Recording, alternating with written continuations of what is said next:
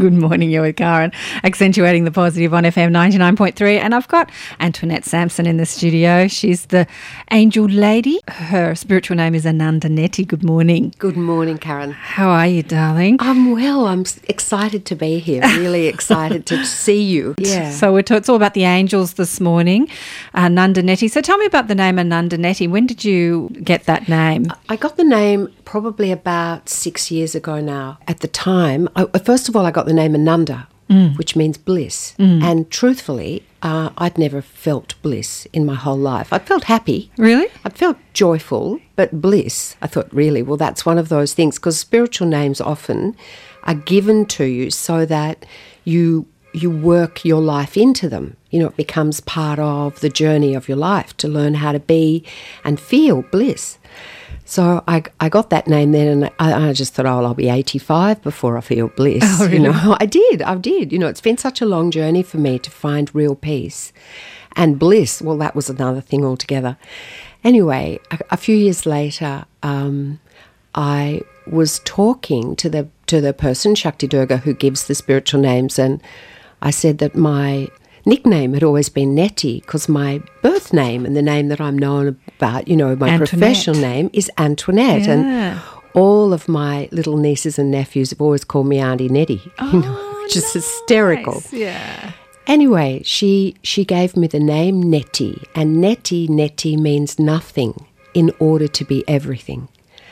And for me, that's very good because mm. i in my life, you know, Antoinette, I was in the theatre world, as you know, I, you know, ran the Australian Theatre for Young People. I was a teacher and director at NIDA for a long time, and an actor myself. And so, there was a lot of construction of the personality, and there was a lot. You got a lot for your for your dollar with Antoinette. You know, there was "Hello, I'm Antoinette," but it was all constructed in order to feel safe and uh, and you know you don't know you're doing that you just think that's who you are and so it's been a very long journey for me to learn that antoinette's lovely and i adore her but i'm a lot more than just that name and learning to be nothing has been a very big journey for me to let go of all of those personality constructs all of those things that i thought if i did people would like me and so letting go of all that and learning to be neti neti, which is the nothing in order to be everything. So really, ananda neti means that sort of beautiful void or bliss. Yeah. And and you know, I connect with that a lot now. Lots and lots and lots. So you have lots of bliss now. I do have lots of bliss you now. found your bliss. And I'm tr- as Walt Whitman would say, follow your bliss. You've got to find right. it first before you can follow it. That's it. Yeah. You do. How do I follow my bliss when I don't know what my bliss is? Yeah. Yeah, that's right. And I think it takes many of us, lots of people, a long time to find out what that bliss is. Uh, my only issue now is that I have too many pe- things of these bliss. To say, I've known you for a long time, and I think you've always known your bliss. It was just, it was just really embodying it because often That's we right. know what we want, but we don't know how to embody what we want. That's it. So people will say, "Well, I want to be happy, or I want to Mm. be bliss, or I want to be enlightened, or uh, whatever," but they might think about it but not embody it. And I think that's yeah. the that's the difference. You might know what you want, but in order to have it, you have to really be it and not just think about it. That's right. It's like that whole thing of driving a car. You know, when you start to drive a car, you get you can't do it. And you know what you can't do, but you want to be able to drive the car. Yeah. And then, f like for you and I, we get in the car and we have completely unconscious competence around driving a car. We can just do it. Absolutely. And I always think think of the angels else. are driving my car, actually, because I wonder who is, because I'm usually thinking about a million things while the car's driving itself, and I'm just thinking, oh, the angels must be driving. That's this right. car. That's Yeah, gorgeous. Yes. Yeah. I know unconscious competence, yeah, becomes second nature. It becomes, Yeah. well, it becomes first nature, doesn't it? That's it. Yeah. And, and that's when you are, as you say, embodying it. It just is. It's not like you're trying. But, you Mm. Know, we are humans, Karen. Yeah. And there are many areas of our lives that continue to remain challenging. Well, love is the big word too. A lot of people say, I want to love, I want to be in love, or I want to know love.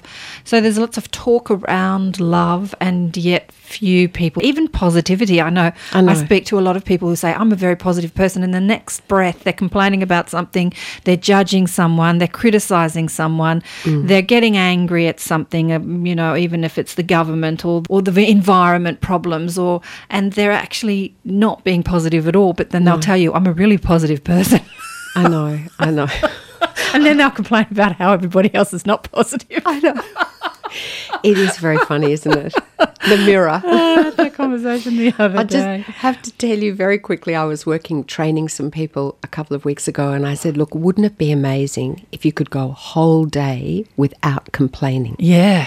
And they looked at me and they went, "We couldn't do it." They couldn't do it. And they said, "If you come," I said, "Well, maybe just do it for a morning." No, no, no. I said, "Well, what about an hour?" They said, "Yes, if you come." So I had to go and be with them and help them understand what it felt like not to complain for it like we were as a two hour session. And it's just a habit, I think. It's a habit. It is a habit. There was this fabulous priest over in the States. I don't know what religion, some Christian religion anyway, and he gave his congregation wrist, uh, rubber wristbands, and you had to wear it on your wrist. And if you complained, you had to take it off and put it on the other wrist and start again. So it was a 30 day challenge of uh, who could not complain for 30 days. And I, I don't think too many people got there because every time you complained, you have to take off the wristband, put it on the other wrist, and start again, start the 30 days again. Oh. anyway, it became viral. Oprah found out about it. This is a few years ago, and he, and he sent out millions of these wristbands at his own expense because he said, you know, we're not about raising money, we're here about raising consciousness Yeah. and uh, and trying to stop the world from complaining. I think he was fighting a hard fight there, uphill battle. That one. Absolutely. Anyway, I haven't talked about angels yet. Not yet, We'll have to talk about angels in a minute. How about I play an angel song? Here's Robbie Williams. I love this one. Angels. We'll be chatting more with Nettie coming up. There's an angel contemplate my